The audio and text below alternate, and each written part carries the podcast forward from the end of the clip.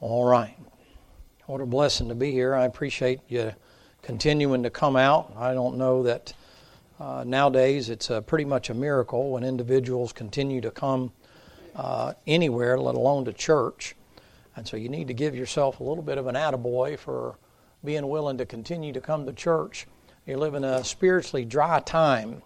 And a lot of people don't recognize how dry things are and how difficult things are and how much the world is set up in an effort to try to drain you emotionally and to try to drain you spiritually so that by the time you do have the time to set aside to do something for the Lord, you don't have any energy left. And if you watch the news and things like that, that whole deal is set up to drain you emotionally, to get you uh, anxiety and get you worked up and get you jacked up about what they uh, perceive is going to occur. I mean, they've been talking about things like this for years and years and years of what's going to happen, what's going to happen, what's going to happen. Now, I can prophesy to you tonight according to what the Bible says. When I prophesy, I don't mean I roll my eyes back in my head and then I begin to say uh, crazy things and do like Jeane Dixon used to do for some of you older folks and look into the eyes of a boa constrictor and get uh, prophetic events. You know, some Hollywood star is going to get a divorce this year or somebody's going to die or something like that. Prophecy, according to the Bible, is is when you predict what God says is going to happen in the future. Like if you're saved, you go to heaven, and if you're lost, you go to hell. Uh, if you're saved, you go to the judgment seat of Christ, not the great white throne. If you're saved after the judgment seat of Christ, while the tribulation's going on down here, I'm still pre-tribulation. I'm still, we're going out before the tribulation occurs. Doesn't mean we won't have tribulation, but a lot of guys are abandoning their position. You don't abandon your position just because of your circumstances. The Bible's true. You're still going out of here. When it comes to that, you're not going to be here. You don't have to worry about the vaccine being the mark of the beast. You don't have to worry about your driver's license being the number of the beast or your car tag and all that sovereign citizen foolishness. You don't have to worry about all that kind of stuff. You say, why? You're saved, you're going to heaven. And you say, when's the Lord going to get you? Soon, I hope. Every time I say that, I wish he would just, just stop right there and just take us right out right then. And, and then I could just say, told you, you know, kind of a thing. I think the Lord's trick on the church will be in the last days, He'll come on a Sunday night. That's what I think. You say, why? I know where I'll be, but I don't know if I was the pastor. If I wasn't the pastor, I don't know if I'd be in church or not. I'd like to think I would, but I can't guarantee you I would. I was in your position, I don't know that I'd be in church on a Thursday night, not after being here three services on Sunday, and then come here Tuesday, Wednesday, Thursday, and, and then maybe tomorrow. Now, I know why Brother David has uh, finger foods on Friday night. Used to be, back in the day when Brother Canada was uh, first getting uh, here, he would always have a big dinner on Friday night. Any of y'all remember that? That was done to keep you coming. That's why he did that. And now what they're doing is, is they're trying to keep you staying. By what they're doing, they say it's after church that you get to come because back years ago when I used to preach, you'd eat and leave. And then, oh, we thought it was over after supper it was over with. And, and so now it's like they'll give you something to eat afterward. I can tell you a lot of things that'll happen in the future based on what the Bible says. I can tell you to prepare yourself for the judgment seat of Christ. I can tell you to prepare yourself for a mind like Christ and a body like Christ and to be able to walk on streets of gold and gates of pearl, walls of jasper I can't even imagine, in all honesty, what heaven's going to be like to, to completely. I can tell you what the Bible says, but you can't get a real good picture. But too often, ladies and gentlemen, we try to talk about what's going to happen tomorrow, and none of us in here know what's going to happen tomorrow. Tell me which one of you knows going to happen tomorrow? You can't say for sure. I mean, you think it'll repeat what you did today. You think maybe if you had a pretty decent day today, you know what you think? I'll wake up in the morning and I'll get my cup of coffee. We're routine oriented and I'll read my Bible or whatever your normal routine is. And then you get ready for work, you get ready for school, you get in the car, you drive, you go to school, you go to work, you come home, you eat supper, take a shower and all that and come to church or whatever. That's what you think's going to happen. But it takes one phone call or it takes one car accident or it takes one slip and fall. And the next thing you know, the day as you you planned it doesn't work out that way. Now, I'm all for talking about the future. I think it's great to talk about it. I like to use it as the carrot on the end of the stick to talk about where you're going and where you're headed. But sometimes we get so interested in what's going to happen tomorrow, and that's what the media talks about, and that's what they always play up. Of course, during hurricane season, they're going to show you the worst of the hurricanes in the past to try to provoke you to buy stuff in the future and the present. But too often, we're too fixated on the right, the here, and the now. You're going to come to a passage there in Luke chapter number, oh, about 19, if you would like to turn there. I'm going to read it to you here in just a second. And I want to remind you of something. In 1 Samuel chapter number 5, Israel's getting ready to come up against a big battle there. And uh, uh, they're up there in a place called Ebenezer. And that Ebenezer is uh, hitherto, that, that word means hitherto hath the Lord helped us. You say, where did you get that? Is that the trilateral root word of the Hebrew? I leave that stuff to Brother David. I looked it up in a dictionary but I also found it right in the text. That's what the word means. It's in the text of the King James Bible. It gave the interpretation of that right there. Hitherto hath the Lord helped us. By 1 Samuel chapter 7, by the time you get there, he erects an Ebenezer stone in that place. He says, Why? Because the Lord helped us back there. Now, one of the things I want to try to drive home tonight to you, to try to encourage you or strengthen you, I realize no man having put his hand to the plow and then turns around is fit for the kingdom and all that. That's not the difference. The difference we're talking about is when I pulled that plow as a mule and, and played my pawpaw's mule and got the end of the row, he'd have me turn around to see the results of what happened there by keeping my eye where it was supposed to be and doing what I was told to do. And the reward for that was seeing a straight row instead of a row that looked like a snake. And so one of the things you have to recognize in your life is is you can't tell people what God's going to do for you in the future. You can tell them about heaven. You can tell them they can miss hell. But how's it going to come out for you at the judgment seat? You don't know and neither do I. How what are, what's your position going to be when you get up there? Well, you're not a Mor- I mean a Mormon. You're not going to go up there as a, as a Mormon and say, Well, I'm going to have a heaven up here and I'm going to do this and I'm going to do that. You can't tell what you're going to be doing. What are you going to rule over? You're going to rule and reign. How many crowns you're going to have to cast at his feet? You don't know. I don't know either. I'm not getting on to you. I have no idea. See, a lot of those things are out there and we know they exist, but ladies and gentlemen, it's hard to convince people that Jesus is real talking about things that haven't even occurred yet and you don't even know for sure if they're going to happen. You know how you get people to get interested? You talk to them about what the Lord has done for you. Hitherto has the Lord helped us. Has the Lord ever helped you before?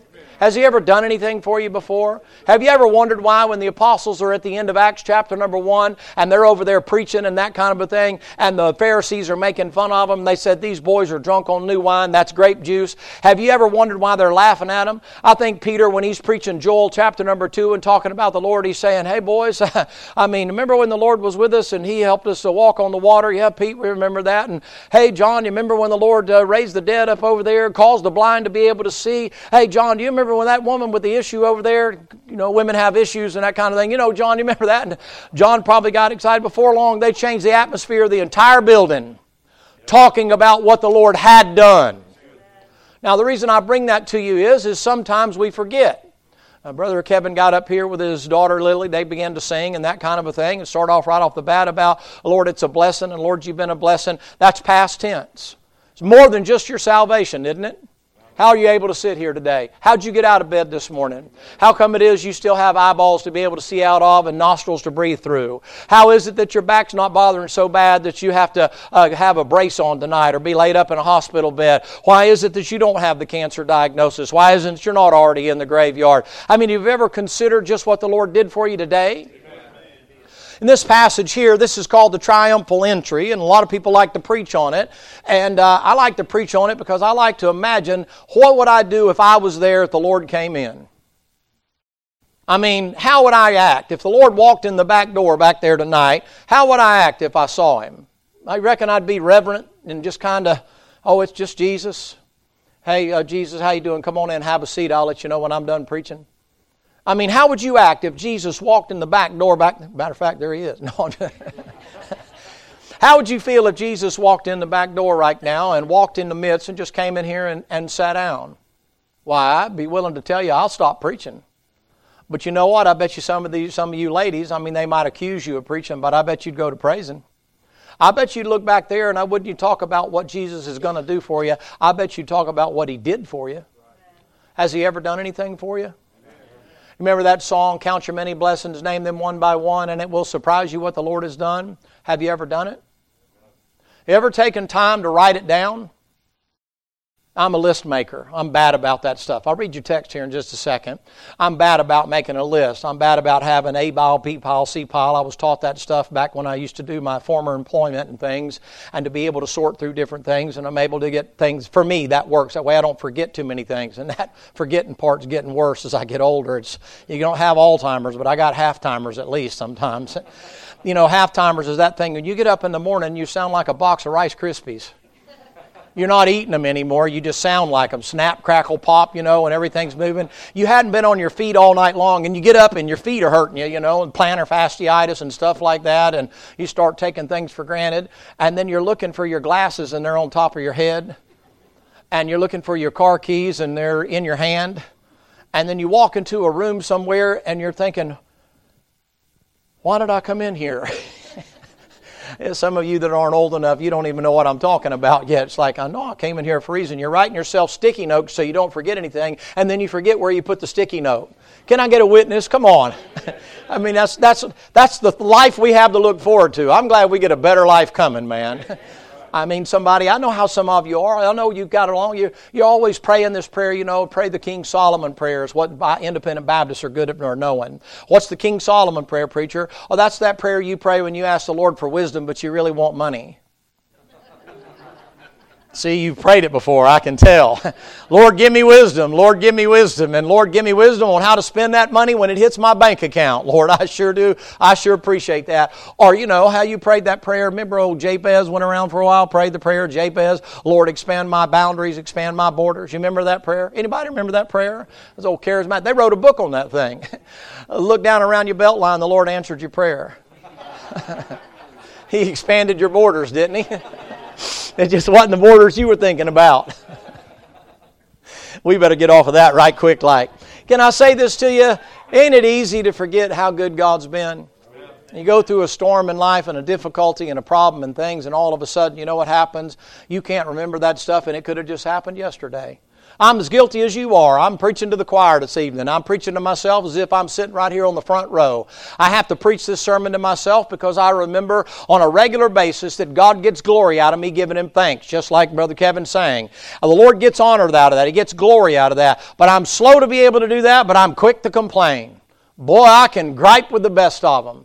I mean, I can complain if it ain't raining, it ain't raining, then it's raining too much. And it's hot, well, it's too hot, well, now it's too cold, and now it's freezing. Man, I mean, I sound like an old person in the nursing home.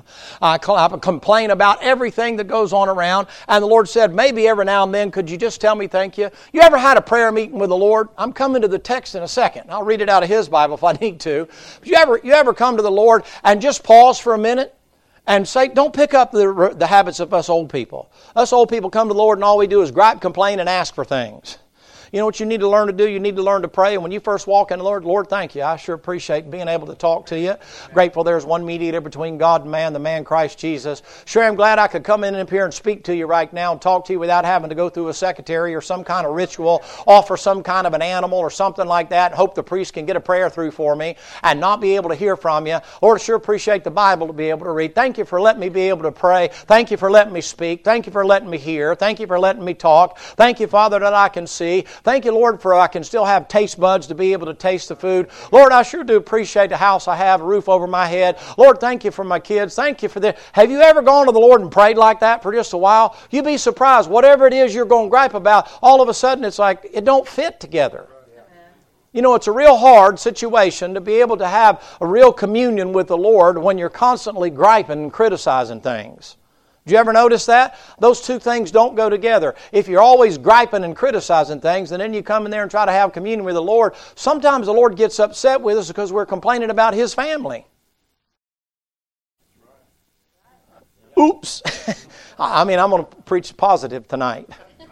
Ladies, I'm glad y'all came tonight. I sure appreciate it. Elizabeth, good to see you and the baby come the way. Don't let the baby kick you during the service. If Elizabeth gets up, the baby kicked her. No, she's not leaving because my preaching's terrible. Look, if you will, please, in uh, first or Luke chapter number 19. Let me give you this as a text, and I'm just going to preach for a little while uh, about hitherto hath the Lord helped us. Look in verse number, uh, let's make it 36. And as they went, they spread their clothes in the way. And when he was come nigh, even now at the descent of the Mount of Olives, the whole multitude of the disciples began to rejoice and praise God with what kind of voice? Come on, read it now. What kind of voice? for all the mighty works that day. Look at that word. It's a three letter word. Where's Miss Lynn? Am I right? That's past tense. Is that right? Okay. That's past tense. All right. She said, had seen. Had seen. Past tense saying, Blessed be the King that cometh in the name of the Lord, peace in heaven and glory in the highest. And from the Pharisees from among the multitude said, Master, rebuke thy disciples.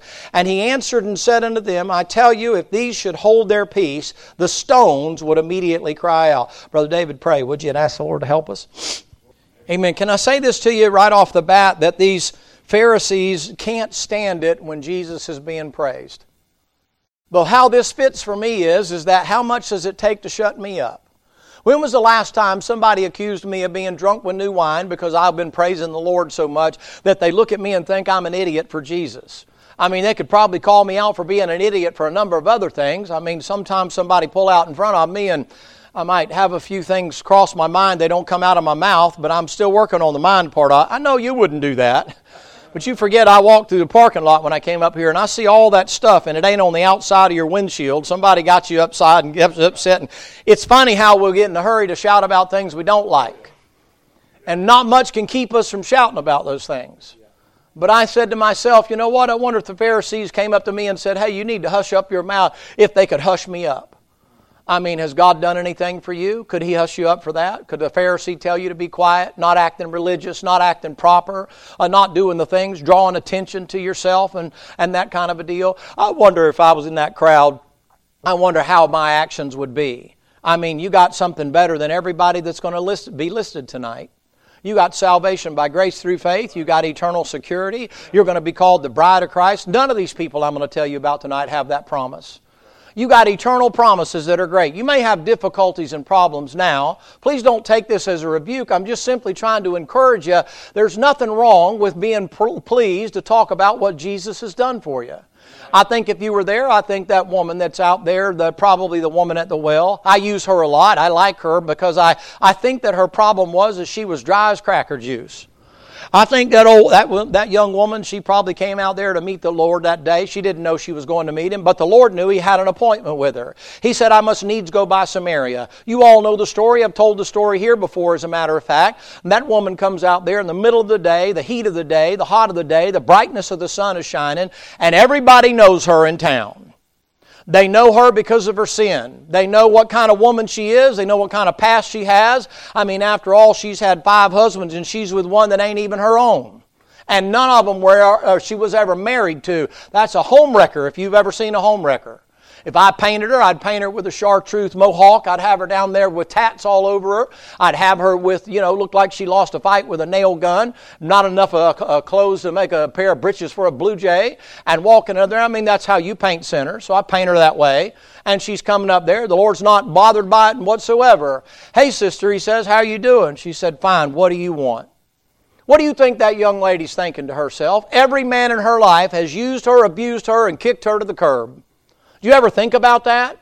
She's been with five other men, and none of them want her around except for their own uh, uh, benefit. Are you with me? That's not too plain for you, is it?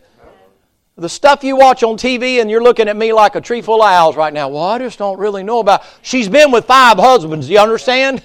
I mean, she's an adulterer if there was ever an adulterer, and she's aiding and abetting adulterers. Would you agree with me there at least?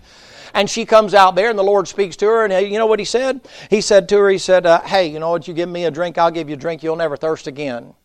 I think that woman's probably there in the crowd. I think she's dressed up nice. I think she looks nice. She doesn't look at all. She's covered up the best that she possibly could from her past. And those Pharisees come to her and tell her to shut up. And she said, Tell me to shut up. You got to be kidding me. That man knew me, knew who I was, knew everything I'd ever done, every place I'd ever been, every uh, wicked and ungodly thing I'd ever done. He's the only man that never asked to get something from me. He never did try to abuse me, didn't try to take advantage of me, uh, didn't try to make fun of me, didn't try to put me down. All he did was reach down and help me. I was untouchable, I was unlovable, and nobody wanted nothing to. I was a piece of trash, and he recycled me. You think I'm going to be quiet about that? You know what I like about that lady? I like about that lady, she never went to a single soul winning class. She didn't learn about the Romans road and Romans 3 and Romans 5 and Romans 7 and Romans 9, Romans 10 and uh, Isaiah 53 and uh, Romans uh, Revelation chapter 3 and John chapter number 3 and so on and so forth. She didn't know the Romans road. She didn't know nothing. She knew Jesus. You know what she did? She goes into the town. She said, Come see a man. Told me everything I ever did. And went out there and made it public. Everybody knew her anyway. Come see a man that wasn't here to use me and abuse me. You think you could hush a woman like that up? Man, that woman's appreciative of what God did for her. That's God manifest in the flesh right there, who went out of his way. And when he had already told those boys over there in Matthew chapter number 4, he said, Go not to the way of the, I mean, uh, Matthew 10, go not to the way of the Gentiles, nor to the sheep to Samaria, but only the lost sheep of the house of Israel. And here he steps out of there and goes over and sees that Samaritan that Syrophoenician woman, the dog woman over there. You remember her? You got a Samaritan in one place and a Syrophoenician in another one. She's, if there was ever a, a, a split personality, she is. She comes over there on the behalf of somebody else. I think she's right there in the crowd. Matter of fact, I think her daughter's in the crowd. I think that she's there praising the Lord. Hey, Jesus, remember me? Hey, Jesus, do you remember me? Praise the Lord. Here he is. There's Jesus. That's my Savior. That's the guy that helped me. And the little girl's down here going, Yeah, he helped me too. He helped me too. You say, Who were you? What did you do? Well, I went down there and I tried to talk to him to get some help. The apostles kept trying to push me away, and his disciples didn't want me to have anything to do with him. And I just stayed persistent. And eventually he said, It's not fit for me to, to give the bread of the, of, of the, of the children there unto the dogs. And he said, Yep, Lord, I'm a dog. You mean you didn't get offended and walk out of the church? You didn't get upset because the Lord called it like it was?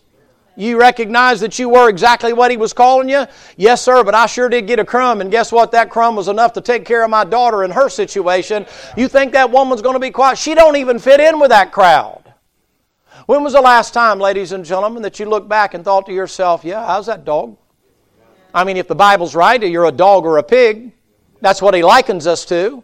Don't take offense to that. Hey, own it. That's what I'm like to. You weren't a sheep until you got saved. You're a sheep now, but you were a dog. Don't ever forget that. And you still got some of those filthy habits in your flesh. And you're a pig. You say, What happened? Don't you want to go back to the water every now and then? I mean, nothing feels better than a good bath in the mud when you're hot and burning up. Sometimes you got to go back to the world a little bit and cool off. And the Lord said, uh, That ain't who you are anymore. You ever remember where you used to go and where you used to turn and where you used to run to when things got hard and things got difficult? That fifth of liquor tastes good. That six pack had come across your lips in a heartbeat, and you'd down six of them before you even got to the house. You pick up that pipe and smoke some stuff you had no business and see all kind of funny colors and rainbows and all that kind of deal. And I don't mean that kind of rainbows. And you turned uh, uh, Uh, sometimes work and sometimes to the club and sometimes to the bar room and sometimes to sports and sometimes to a multitude of other things and you went back to those things and now you met Jesus and you're on the way and the Lord stops you at the door and said, "Hey boy, where are you going?" Do you ever think God you don't go where you used to go? Do you ever think God that you don't go back to where you came from? Do you ever pause and pause? You ever think for a minute where you'd be without Jesus? I don't sell myself short. I was raised upright. I'm going to tell you why I was raised upright. God had mercy on me. God knew if He didn't raise me upright, I probably wouldn't be standing before you right now. I don't take any credit for it whatsoever. I don't think it has anything to do with a disciplinary spirit or does this and that and the other. I think God put me in a little hothouse and raised me in a test tube and kept me out of trouble and kept me out of problems and kept me out of things because He knew I couldn't handle it. I hadn't been through half of what some of you have been through. You say, why? I couldn't handle it. I'm afraid I'd have never come out of it. And I got saved when I was seven. I never messed with all the stuff that some of you folks messed with and those kind of things. And I'm not making light of it, and I'm not proud of that. I'm not trying to be arrogant. I'm saying I'm afraid I like it. That's why I stayed away from it. I was afraid of it. I wish I could tell you that, oh, well, you know, I had a little bit of that and a little bit of this and so on and so forth. Yeah, I never, you know, it never got a hold of me, man. I just discipline myself and say, no. I looked at that stuff, man, and the people I used to deal with in my previous profession, and I saw what it did to them and how it wrecked their lives and wrecked their homes and wrecked their cars and wrecked their bodies and wrecked everything about stuff. And I thought to myself, you know what? I better stay away. Not because of the damage it caused, but there's too many people that like it. And I'd be afraid I'd do that. You know what I think the Lord made me a preacher for? Because He figured there'd be no other way to get me in church. I thank God for calling me to preach. I'm sorry for y'all, but I thank God for calling me to preach. And you say, why? You're the cadavers that we get to work on on a regular basis. You know, I'm still in training. I was like that song, He's Still Working on Me to make me what I ought to be. The Lord looks down at me and says, I'm still working on you. I don't know if I'll ever make you what you ought to be, but at least I'm not what I was. The Apostle Paul comes out of prison over there after he goes of the shipwreck and he gets there and he's in shackles and chains there. And they say to the Apostle Paul, they say to him, Hey, Paul, uh, we're going to allow you to speak for yourself. You finally get an opportunity to put your law brief in front of all these people and to be heard. You were trained at the feet of Gamaliel. You're a big time lawyer. You know all these kind of things. Paul, I want you to speak for yourself. What do you think about that? And Paul said, I think myself happy. Why? That I get to tell you that everything they're accusing me of, I'm guilty of. I was a murderer. I made women uh, uh, widows, and I made children orphans, and I put people in jail. And that's who I used to be, but it ain't who I am now. And I think myself happy because I met somebody on the road to Damascus, and it changed my life. And I was blind, and now I see. And I'm now happier than you are in spite of these chains. I wish, he says, that though Felix and Agrippa, he said, I wish that you were as I am. Paul gets ready to die, man. He goes over there to that chopping block, and he said, I am now ready to be offered. He ain't pushing back. He ain't saying, Don't take me. Paul's saying, Ever since I got caught up there to the third heaven and in the body, out of the body, I cannot tell. I got back down here. I've been waiting to get back home ever since that time. I go down there and he says to that boy, takes off his Timex and hands it to the guard there. He says, Here, man, you can have this. I ain't going to need it where I'm going. How do you know that? He said, Where I'm going, there ain't no time. It's eternity. Matter of fact, when I'm gone, I don't want to disrobe now, but you can have this tunic I'm wearing, this clothing that I'm wearing. It's about the only thing I got left. Make sure you get these parchments to Timothy. He's the preacher over there. Make sure you get them to him. He said, But you can have everything I got. Where I'm going, I'll never have another need for nothing else. I'll have every need I've ever had met. Apostle Paul says, How come you're so jacked up right now and bothering me at all? He said, Well, what's you so calm about, preacher? He said, Man, I know in whom I am believed and am persuaded that he is able to keep me against that day. The greatest day in my life was when he knocked me off my horse and got me down in the dirt and got my attention, and I thank God for that. Well, Paul, I understand. I mean, I watched you the other day when we were whipping you. You got whip marks all over you. Yeah, I've been whipped five times, save uh, 40 stripes, save one uh, of the Jews. Five times I received that, and a whole bunch of other things. A day and a night in the deep, and in shipwreck, and in peril, and in nakedness, and hunger. He said, Man, it's been a glorious trip, boy. And not only that, I was caught up there to heaven and I came back down. The Lord gave me a thorn in the flesh to suppress me, to keep me down, to hold me down. He said, I glory in tribulation. God's been good to me. And he about has a fit right there going to the chopping block. People are looking and saying, Man, what is wrong with that preacher? He's lost his mind. He's fixing to lose his head. And Paul said, No, man, I've never been in greater mind at all. Why? Because of what he has done. Because of what he has done, not because of what he's going to do. I mean, you look and think about it. You got a family sitting next to you. How come your family's there? How come your kids were born? I know they might be full of the devil. I get that. I know how kids can be. I know the kids, but I bet you were that way some. I mean, I've had some kids come in our nursery back at the church and their parents too, and I'm thinking, you got to be the devil's spawn and you got to be the devil. I know you don't have that here. I, I, understand that. And I'm just saying, and I got some of my folks here, you know, they were kind enough to drive over. I'm just simply saying, I mean, I know how kids can be, but then I look back at my life and think, was I always angelic? I mean, I know how Christians can be sometimes, right? I mean, all you're waiting for them to do is take their coat off so you can see their wings, right? And you think they're going to sprout wings and fly. And been drinking too much Red Bull. But the thing that you want to recognize, ladies and gentlemen, is that we have a bad habit. And instead of uh, and looking back on what God has done, we're always asking God to do more, do more, do more, do more, do more. I believe if you have not because you ask not, or you ask amiss, you may consume it upon your flesh. I believe that. I understand that. But I think I might get more answers to do something for me if I was grateful for what he did. I think sometimes that we just take for granted what he did and we forget about what he did. We forget about the meal yesterday because we're wanting to have something different today. And we pause and don't pause and think, man, I had steak today. That's pretty good. I, I, I, yeah, I enjoyed that today. Instead, you're thinking tomorrow, where am I going to eat tomorrow? Where am I going to eat tomorrow? What if you don't eat tomorrow? Can I just be thankful for what you had? What if the Lord said, I'll give you tomorrow if you're thankful for today? You ever think about that? I think you're probably standing there with those individuals there. Here's that. There's these two women here that are outcasts. They're unknown to people like that. I think probably that old woman that's over there. She's uh, gone about three or four years older now. She's a woman with issues, and of course, I told you already. We know that's to be a, a, a, a truth. You know. You should laugh there. I never known a woman without issues. And nowadays you're living in an effeminate society. And now you got men with issues.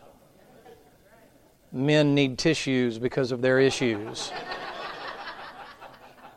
You got men acting like women, skinny jeans. That's, that's your answer to women's yoga pants. Ma'am, can I just tell you this real quick? This is completely off the subject. There's two things that don't lie to you a mirror and yoga pants. And I don't care how good they might feel on you, I'm telling you right now. Don't you let somebody tell you them they're leggings. They ain't leggings. Those things are what we used to call in my day girdles. And you wore them underneath the clothing. Amen. And you, you're getting nervous on me now. You say, but preacher, everybody wears them. That don't mean everybody ought to. I saw a woman in the airport, man, and I'm thinking, man, y'all better get back, give it a wide berth, man. Them things to turn loose any minute, and stuff's to go everywhere, man. I mean, them seams were screaming, boy. And I thought to myself, that's sad. That's just really sad. And I went to the ticket counter there and I handed my identification to the lady. And I said, You know, that's just really a sad thing. And she said, What's that? And I said, That, that, that, that lady right there. She said, Well, she didn't really have any problems. I said, Well, I mean, you know, just the way she, she looks, it's just kind of a sad thing. She said, Why is that sad? I said, Well, she must not have a mirror and she must not have a friend uh, because if she had a mirror and, or had a friend, she wouldn't have gone out of the house looking like that. She said, Oh, Lord, you can't say that. I said, I couldn't help myself. you ever pause and think about that, ladies and gentlemen? God's been awful good to you. That woman's there, she's been sick 12 years. 12 years, she goes to bed sick, she wakes up sick 12 years. She goes to town, nobody wants around her. She's known by her disease. Nobody wants anything to do with her. She hadn't felt the touch of a good man, hadn't had been in love with somebody, doesn't have any children. Even her own family's not able to be. She's all alone and all by herself because she's known by her disease. Nobody wants anything to do with her. She's considered to be dirty, filthy. As a matter of fact, if she goes out of the town, I've preached on it before, you've certainly heard sermons on it, certainly. If she goes out, anywhere she goes, anything she touches, anywhere she sits is considered unclean. And if an individual touches her, they're considered unclean and they have to go out and be purged, purified, and not come back in until sunset time. As a matter of fact, if she goes out, it's worse than having COVID. She goes out in the public, you know what they can do? They can stone her on the spot. It's as bad as leprosy. Everybody knows she's got it. Can you imagine a label like that? Can you imagine everybody in town, small town like this? I know you know each other in this town. I grew up in the mountains of Tennessee, man. I mean, you can't burp at the dinner table and somebody don't already know. Yeah, he burped at the dinner table. You know, everybody knows your cotton picking business. I, that's before Facebook, Instagram, Snapchat, Twitter, TikTok, and all the other kind of trash that you fool around with all the time.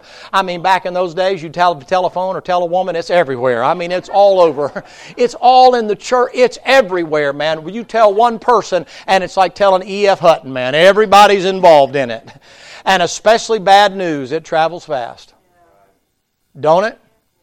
And you wind up with your kid getting in trouble, and the police bring them to your house and try to keep it quiet, and somebody reads the police blotter, and the next thing you know, everybody in the town knows, oh, yeah, they picked up your grandkid the other day.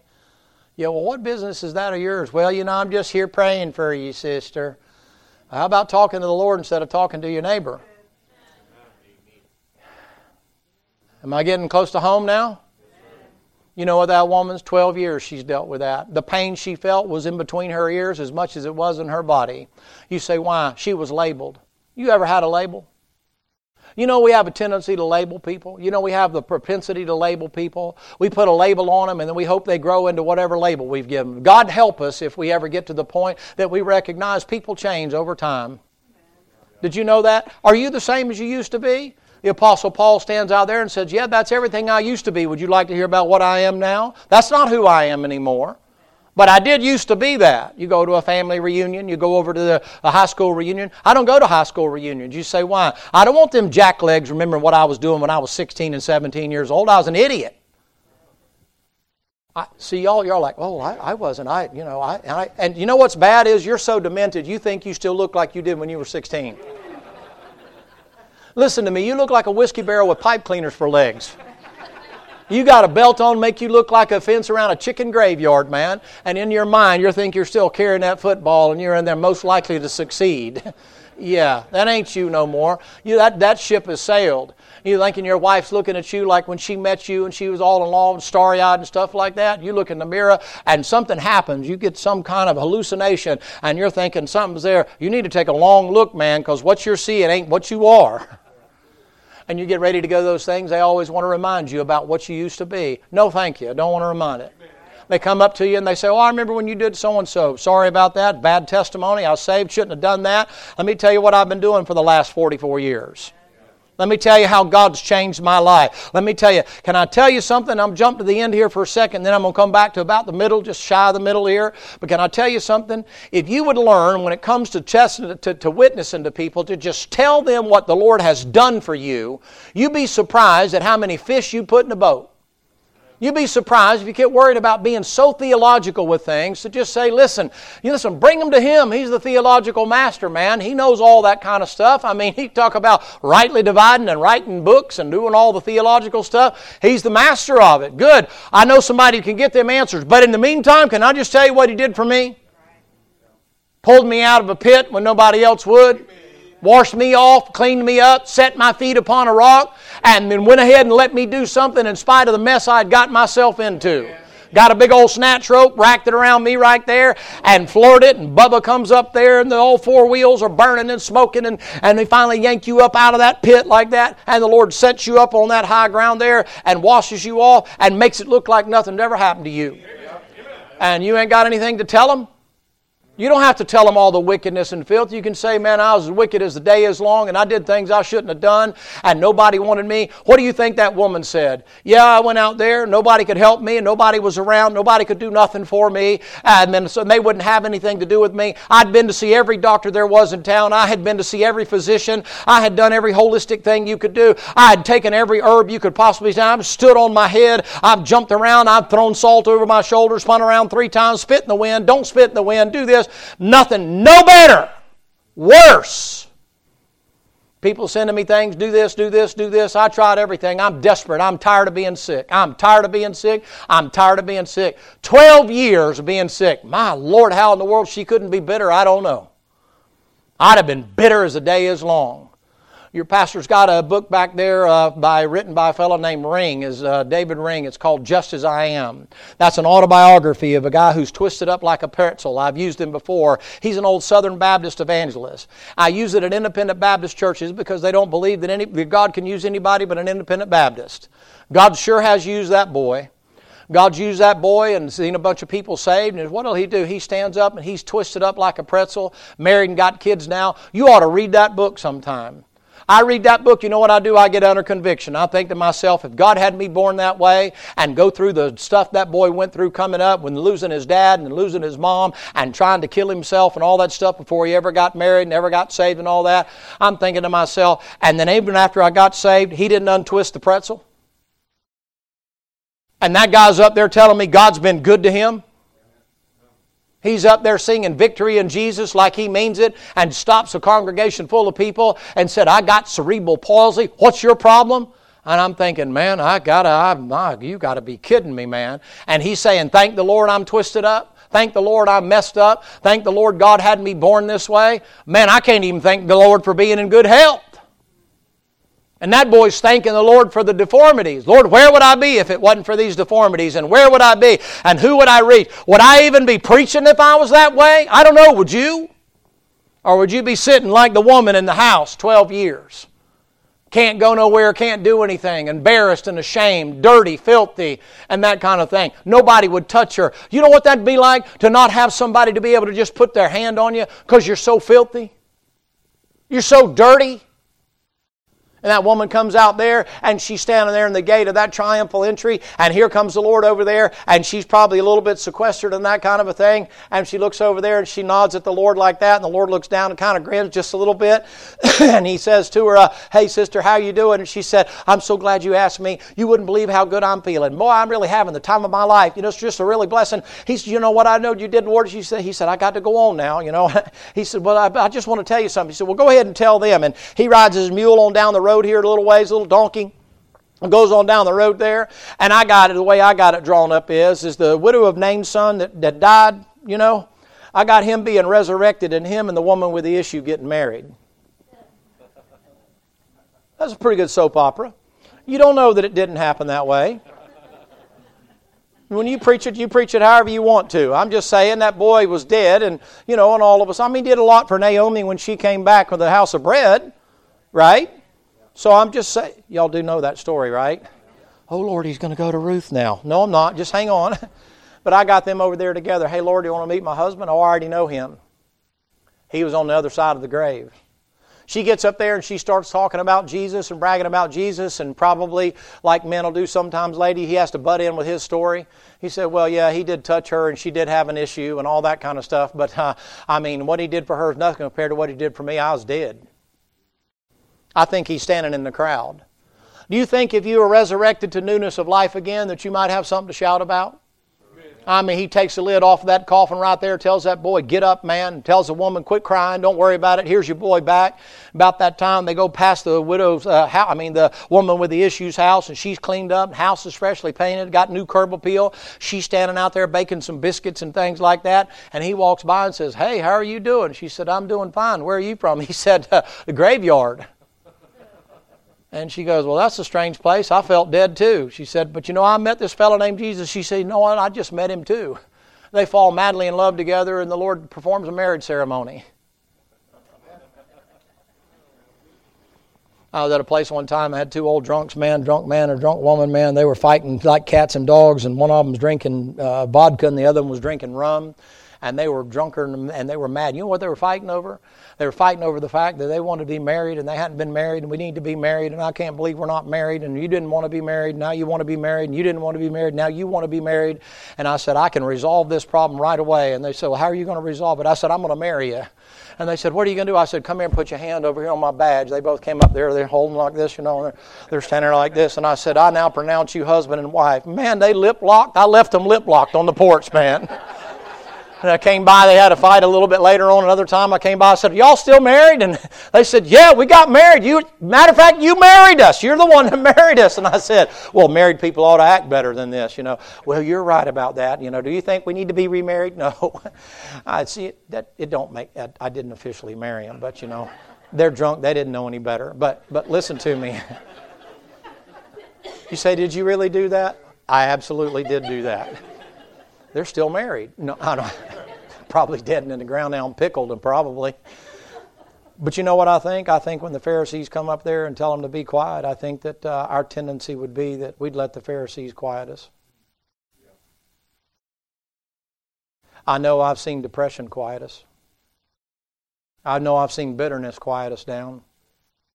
I've known I've seen disappointment and discouragement quiet us down. I know I've seen financial stress and strain quiet us down. The loss of children, the loss of a family, the destruction of a family. I've seen that quiet us down real quick. It don't take long to knock the shout out of us, does it?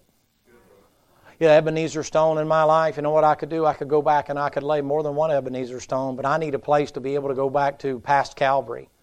Thank God for Calvary. I appreciate that. But coming this way from Calvary, you know what I got to do? I got to say, boy, the Lord helped me there, and the Lord helped me there, and the Lord helped me there. You know what the tendency is? The tendency is, is when trouble comes my way and difficulty comes my way and it gets dark and it gets cloudy and the thunder starts rolling and the storm's starting to come in, you know what I have a tendency to do? I tend to forget those Ebenezer stones. That has a way of just sort of blinding me from the past. That storm in my life prevents me from being to see the shore from which I've come from. Now, maybe you're not that way. Revival is a time for us to remember one of the greatest things in the world, what God has done for you. He doesn't promise you that you're not going to have trouble or problems or difficulties. He doesn't say that those things aren't coming your way. As a matter of fact, He's so upfront and He's so honest with you. You know what He does? He tells you up front, you're going to have, in this world, you're going to have troubles. You're going to have tribulation. Not go in the tribulation. You're a preacher, you're a pastor, you're trying to do what's right to do. Your wife's going to go through it. You say, why? Genesis 3. That's going to happen. She'll lose her mind before you lose yours. Did you ever pause and think what you thought about her when you married her? Boy, I mean, the sun rose and set in her eyes, didn't it? She was the greatest thing since sliced bread, and Now you just kind of gotten accustomed to her being around and kind of become old hat. Man, remember when you married him? Before you had sense? And now you stuck with him? and you can't shake him off? But you ever pause to think that God might have put that person in your life to keep you from messing around and being with the wrong one? Maybe it was a time in your life where God said, if I don't put somebody in your life, you're going to make a big mistake. You might have wound up being a heroin addict or a prostitute on the street. You say, oh, no, not me. You give yourself too much credit if all things work together for good to them love God, we talked about that and give them a call according to His purpose. That means even the things that you consider mistakes in your life, God's turned them around and used them for good. I can't tell you how many things God's kept me out of. I won't be able to tell till I get to the other side of the world. Some things that I think I really don't like and are distasteful to me, the Lord said, You needed that in your life. You say, Why? You need to learn some lessons, boy. That's how the Lord talks to me. He calls me boy all the time. I'm like the mule out in the pasture. In order for him to get my attention, he's got to hit me in the head sometimes with a 4 by 4 I'm getting better. He's reduced it to a 2 by 4 now. But I'm, I'm getting better. I'm getting where I can hear him a little bit better. Elijah's out there in that whirlwind we talked about the other day, and it finally got quiet, and the Lord wasn't in that fire, and He wasn't in that heavy, high wind, and He wasn't in the earthquake. He was in that still small voice. When He got quiet enough to be able to hear Him, Elijah had been right there with Him and didn't recognize he wasn't in fellowship with the Lord like he ought to be. You say, why? He kind of got ungrateful, didn't he? Lord, I and I alone. I'm the only one hadn't bowed the knee to Baal. You ever gotten that way? You ever been accused like these individuals here? They're all standing there. I mean, they're just thick as fleas, boy. There's a boy over there. He's probably about nine years old now. He's about six years of age when he first met the Lord. He's getting ready to leave the house one morning. The Holy Spirit says over there to his mama, said, Don't let that boy leave by himself and, and give him some victuals, give him something to eat. Goes over and tells that little boy, he says, uh, Hey, son, come on in here. I want you to eat some breakfast and, and then I want you to take something with you. And packs him up five barley loaves and two fishes. That boy had no idea he was going to meet Jesus that day. Son, where are you going? I want to go hear Jesus preach, Lord. I want to go hear Jesus preach. Well, here, take this sack lunch with you. Take this little uh, lunch pail with you. Uh, take this uh, uh, this cartoon character lunch pail with you, and, and go on out there and see Jesus. And he gets out there, and he's got five barley loaves and two fishes, and they're running through there. There's five thousand men that are gathered there together, and little boy's sitting there. He's wild-eyed, boy, and he's looking at all the stuff. He's out like a like a big man at six years of age. He's got his lunch pail. Nobody else has any food. Nobody has any victuals. And the Lord said, "Hey, we got to feed these people. And uh, he come up to him and said, Lord, we had 200 penny worth of bread, it wouldn't feed these people. And he said, but there's a lad here with a lunch. And the Lord said, well, come ask him to come up here and see if he'll share that lunch with me. That little boy walked up there and handed that lunch to the Lord, and the Lord said, Can I have a, some lunch? Sure, Lord, I didn't know you were hungry. You can have some of mine, whatever you want to do. And he winks to that young boy and puts that lunch down there, and the next thing you know, that bread begins to multiply, and the fish begins to multiply, and then boys are handling it out. As soon as they break off the fish, it grows back, and break off the bread, and it grows back. And they go out there and they feed the 5,000 plus the women and the children. Boy, if I could paint, I'd have that boy, the Lord say, Hey, come here, boy. Yes, sir, Lord. What do you want me to do? So come here. And he put a basket on the back of his shoulder like this, big old basket up here like this, put his lunch pail down the line, just filled that thing full of all them leftovers. He's going back home, man. He is whistling, having the time of his life, man. I can't wait to get home to mama. Can't wait to get home to mama. Who would have ever known I was going to meet Jesus? He trips and falls on the way down there, and some of the bread and the fish falls out there. And before he can scoop that stuff up, he looks and the basket's already refilled itself. I'm just saying, it's supernatural bread. You tell it however you want to tell it. I think that he went back home and he said, Mama, Mama, Mama, look here. Mama, look here. Mama, Mama, look what's back here. What are you pointing to, boy? Mama, I got a basket back here. Look what Jesus did. Look what Jesus did. Mama, we got a supply of a lifetime. I think his mama was poor, but she was doing the best she could to take care of him. And he never knew that day that when he left, he'd meet Jesus and feed 5,000. I think that boy's there, nine years of age, and people are saying, You're nine years old. What could the Lord do for you? Oh, man, you wouldn't believe what he did for me. He took my lunch and fed 5,000 people. Boy, you better hush up your mouth telling lies like that. I'm not telling lies like that. And another apostle sticks his head over there and said, Hey man, I was there. I saw it happen. That boy gave up his lunch. What's your name? My name is Lad with Lunch. It don't matter who I am, it matters who he is. Hey Jesus, hey lad, how are you doing, man? How's that lunch holding up? We still got a cupboard full, Lord. I don't know what in the world. Don't worry, it ain't going to run out any more than the witter with oil. It ain't going to run out. Don't worry, you'll have it until you're gone. Why? Because you were willing to give a little bit, God will give you back a lot. You say you believe that? I do. I really do believe that. And I'm not talking about your dollar bills. I think if you were there, old blind Bartimaeus would be there. I'm coming to a close now, getting ready to land the plane. I'm going to put it on you here in just a minute. So I'll just be prepared. Go ahead and get your armor out and cover up your heart.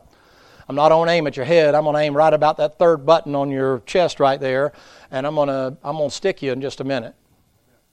That Bartimaeus is out there. His, you know him by his name. He's known by his sickness. His name is blind Bartimaeus, and uh, that's the way we have a tendency to label people by what's wrong with them. You know, wouldn't it be a great in the body of Christ if we labeled people by what was right with them? We should start a trend. I reckon we could get that to what do they call it when you're when you're you're uh, doing something you're you're you're trending or something. What do they call that thing? blowing up the YouTube thing. Well, y'all are like, we don't know anything about that. what, what, whatever that thing is, we should start a trend. We know, by, we know people by what's right with them. So much easier to see what's wrong than what's right, isn't it?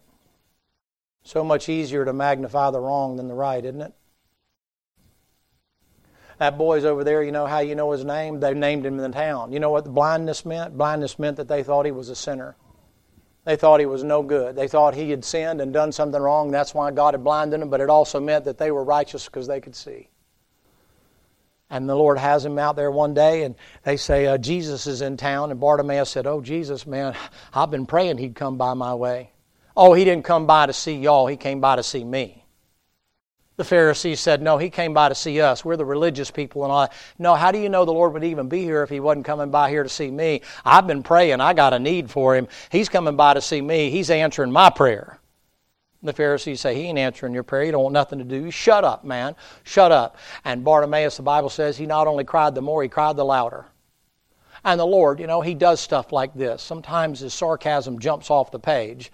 The Lord hears Bartimaeus, and I think the Lord intentionally doesn't go over to Bartimaeus. He stops and He says, Y'all go bring him to me. The same ones that had told him to shut up. He said, Y'all bring him to me. Can you imagine how that must have felt to them? You talk about a slap in the face. And they bring him over there to him like that. And the Lord asked one of, to me one of the strangest uh, uh questions in the Bible. He said, What wouldest that I should do for thee? Well, isn't he God? Shouldn't he know? Bartimaeus gets ready to go. He puts his hand on the shoulder of that individual. He's getting ready to go over there. He's blind and he's walking there and he's doing his best. And all of a sudden he stops and the Lord says to him, You, you better get rid of that coat. That's in your King James text. You say, why? Because sometimes before we can get to Jesus to get help, we got to get rid of some things that are real close to us, like some bitterness, or some unforgiveness, or from anger, or wrath, or strife, or emulations, or hurt feelings, or failure, or a wicked past and the Lord said, You better let it go. You better take it off. And the Bible said he cast that garment aside and he went over there to Jesus. And when the Lord got him there, he's known by his name, blind Bartimaeus. And he said, What do you want me to do for you, boy? And he said, Lord, my, my eyes. Can't you see, Lord, my eyes? It wasn't that the Lord didn't know what Bartimaeus needed. It's Bartimaeus, do you know what you need? You don't think the God of the entire universe knew exactly where Adam was when he's hiding in the bushes? You know what he said? Wherefore art thou, Adam? It's not a matter of he doesn't know where we are. He wants to know, do you know where you are? Do you know where you are tonight? Would you be at the gate of the triumphal entrance? Would you be just saying, hey, I just want to praise the Lord and thank Him for. I like them old, old timey, old fashioned uh, uh, testimony services. We hadn't had one in a long time. For a long time, people thought they would turn into preaching services or other kind of things like that. And then you get up and get diarrhea of the mouth and all that kind of stuff and say all kind of, I just want to thank the Lord to heal my corns, you know. My corns is better, you know. And thank the Lord, my arthritis is better. I got a little Bengay this morning, and put it on there and put a little uh, WD-40 in there. And I'm, I'm doing pretty good now, you know. And I'm doing all right. I, I want you to pray, you know. I'm going to have the youngins over. Pray that turkey gets done on time now. I can get it on the table and all that. And you think, man, that's just shot to pieces, man I like these things. I just want to thank the Lord Jesus Christ for saving my soul. Boy, if it wasn't for Him, I'd be in hell with a door shut. I had a fellow I ran into him at a funeral I went to of an old friend of mine from years and years and years ago. Knew him very, very well, and went over to a big church over there. And these guys are uh, piling into the church building there that I haven't seen. Some of them in 20 years I haven't seen them some of the old guard and stuff, and they're coming in and we're talking, shaking hands back there in the back of that big old building and all that. And one of them fellows walked in there, man. He's white headed now, a little bit of hair he still got left. And he walked up and he called me by my last name. I said, Hey, man, how are you doing? He said, Oh, I'm better now. And I said, Really? He said, Man, if it hadn't been for some of the stuff that you said and me getting saved a couple of years ago, he said, I'd be in hell with the door shut on me. I mean, right there, and all them people standing around. He said, I'd be in hell if the door would be shut on me. And I thought, man, that guy's been saved a couple of years and he's got more joy than some of you have been saved 40 years. Because you forgot how good it is just to be saved. Hey, I did one thing right in my life. I'm sure of it. I got saved. If I don't have anything else to praise Him for, I got that to praise Him for. That's a good place to begin to count my blessings. I ain't going to be in hell. I mean, you say you're gloating. You better believe I am. I ain't going. I don't have to try to convince Him. He's keeping me. Old Bartimaeus is down there, you know what? And they're saying, shut up, shut up, shut up. And he said, you know something? The last time people tried to get me to shut up, if I'd have shut up, I wouldn't have got my eyesight back. I wonder how many blessings we miss out on because we shut up too quick. I wonder when the last time was you're like the lepers. You remember the lepers? The leaping lepers? Luke 17. You say, what happened? That one comes back there, he's a Samaritan. He comes back, and the Lord said, Where are the others to return to give glory to God? Eh, glory to God. The boy never says glory to God. He says thank you, just like you sang about tonight. You know what I believe he's thanking him for? I'm not like some preachers, those thank him for being healed. I'm, I'm bad about that. Thank you for the fair weather. Thank you for the safe travels. And thank you for this. Not, Lord, thank you for getting hung up in the airport. And Lord, thank you that the plane's got trouble. And thank you for the sickness. And thank you for the disease. And thank you for the trouble. And thank you for the problems. And thank you for this. I mean, I'm pretty good about thanking him for the good things. You know what I think that old leper's doing? I think he's like Bartimaeus. Man, if I hadn't have been blind, I'd have never seen him. The first thing he saw was Jesus Christ standing in front of him. You know what that leper's saying? Lord, if I hadn't had leprosy, I'd have never met you. You think, preacher, you're thanking him for, yeah, for the sickness. Yeah, for the disease. Yeah, for the death. Yeah, for the divorce. Yeah, for the discombobulation in the family. In everything give thanks, for this is the will of God in Christ Jesus concerning you. That's high cotton, boy. That's Paul saying, Thank you for the thorn. Thank you for the jail cell. Thank you for the day and night in the deep. Thank you for the nakedness. Thank you for the peril. Thank you for the robbers. Thank you for the fastings. Thank you for the hunger. Thank you, Lord. You sure have been good to me them old timey uh, uh, uh, testimony services, they get up and those old saints they get up and say, "Well, I just want to thank the Lord. He's He's been watching out for me for a long time now." And boy, that's a mouthful that's been said, and then they just sit down. You don't even know what they're talking about. That's many a lonely night that they're all by themselves and nobody but Jesus to keep them company. That's many a time in the hospital room. They're all by themselves, and it's late at night, and the old buzz of those fluorescent lights has been turned off, and people are running back and forth up in the hall, and nobody in the room but Jesus. And then Jesus, get me out of here. Jesus, I want out. Jesus, do something to me. Why'd you do this to me, Jesus? And why'd you do that? Jesus, I sure appreciate this. Get a little time to get quiet with you now. Spend a little time getting readjusted to get my mind back on eternity and get my mind back where it needs to be. I'm reminded the old preacher used to use as an illustration, and I looked for it this afternoon. I couldn't find it to save my neck. You'll probably know you're the historian of the crowd. But he said this old preacher got up and he had these severe problems with his arms and there was a young preacher that was there and wanted to try to find it because when the guy would get up to preach, man, I mean, the power of God would be on him like nobody's business. Like listening to old Harold Sightler or Preacher Lackey, the power of God or the old preacher just fall on him. And he thought, I'm just going to find out what goes on. And he uh, laid down there underneath the guy's bed in the motel room. And the guy came in after the service and he got ready and got his night clothes on. And he just got ready to go to bed. And he went over there and blowed out the lantern. And he said, Night, Lord. And he went, he thought, well, psh, man, what in the world is that? You know, that's his prayer life, night Lord, you know. And he went to bed, and it was about 2 o'clock in the morning, the light comes on, and that guy's walking around, and he's rubbing those arms like this, and he's in pain, and he's got tears running down his cheeks, and he's bawling, and he is squalling, and he's saying to the Lord, Lord, thank you for this. This is so much better than sin. This is so much better than sin. This is so much better than sin. Thank you for the pain. I got to be honest with you.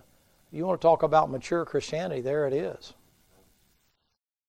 Jesus Christ set his face like a flint and endured the cross for the joy that was set before him. A suffering Savior, and never one time complained about the whip on his back, the beard being plucked, the hair being pulled, and being spat upon, beaten, nailed to a tree, and never one time complained. I'm not here to get on to you about your complaining. I'm right there with you. I've sat right there in the dirt with you and whined and cried and complained, and I don't understand this and I don't understand that. I remember when my dad passed away, I didn't understand that for nothing. I was close to my daddy. He was much younger than I am now when he died. And I remember six months or so, man, I just harbored that thing. I didn't get it. And you can call it whatever you want to call it, man. I was bitter about it, angry about it, frustrated about it, whatever you want to do. And I'm at a meeting down the south of me down there, and I'm supposed to be preaching, man, and I'm sitting there, boy, and I'm just, I'm frustrated. And the Lord said, Do you ever think about thanking me for that? Thanking you for taking my daddy? That's a big mountain to climb, boy. Boy, I started down that aisle, man, and I got down there to that old mourner's bench. There's a church there that had a mourner's bench. They used to have those back in the day, years ago.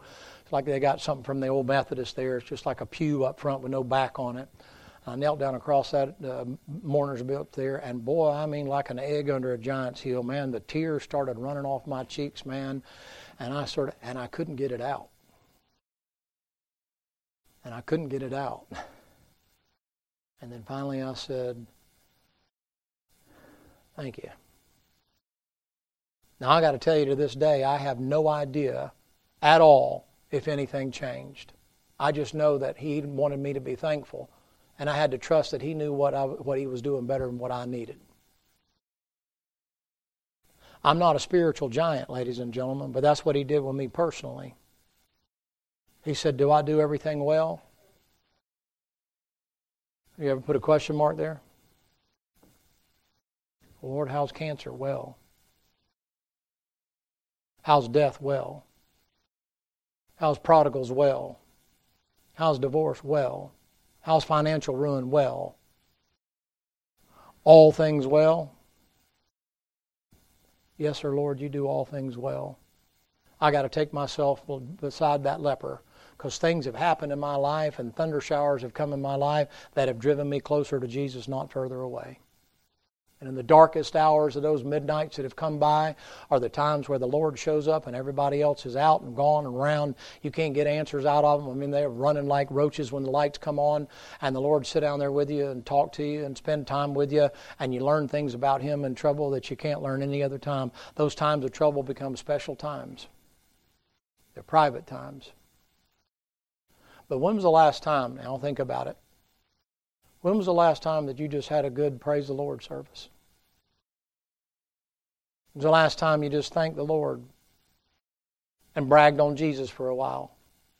Not even publicly, ladies and gentlemen, not even at a revival meeting. When's the last time you started your prayers off by just saying, Lord, I sure appreciate you saving me? And just pause and think about that for a minute. And Lord, thank you for a church and thank you for a Bible thank you for a preacher. Thank you for conviction from the Holy Ghost. Thank you for driving me to my knees, Lord, when I'm real proud and haughty and my shoulders are back, my head's held high. Thank you, Lord, you allow that trouble to come down, and just like a lumberjack with an axe cuts me down to size. And thank you that when I hit the ground, you're there to catch me. Preacher, what are you talking about? I'm talking about his triumphal entry. The rapture is going to happen here one of these days. I hope one day soon. We're going to get caught up together with him, and you're going to go up there and you're going to see the Lord. What are you going to have to say? Lord, I didn't like Miss So and so in the church, and I didn't like Brother So and so in the church, and I didn't like the way they color the carpet or the color of the pews. And Lord, I, you ever think about the things that, that fill your mouth instead of thankfulness? If you're busy being thankful, you know what? You'd be surprised. You'd be surprised how there's not enough room for you to gripe. They don't dwell in the same oven together. You ever pause and think about it for just a minute that if you started off that way and you get up in the morning and you find some good things about your spouse instead of some bad ones?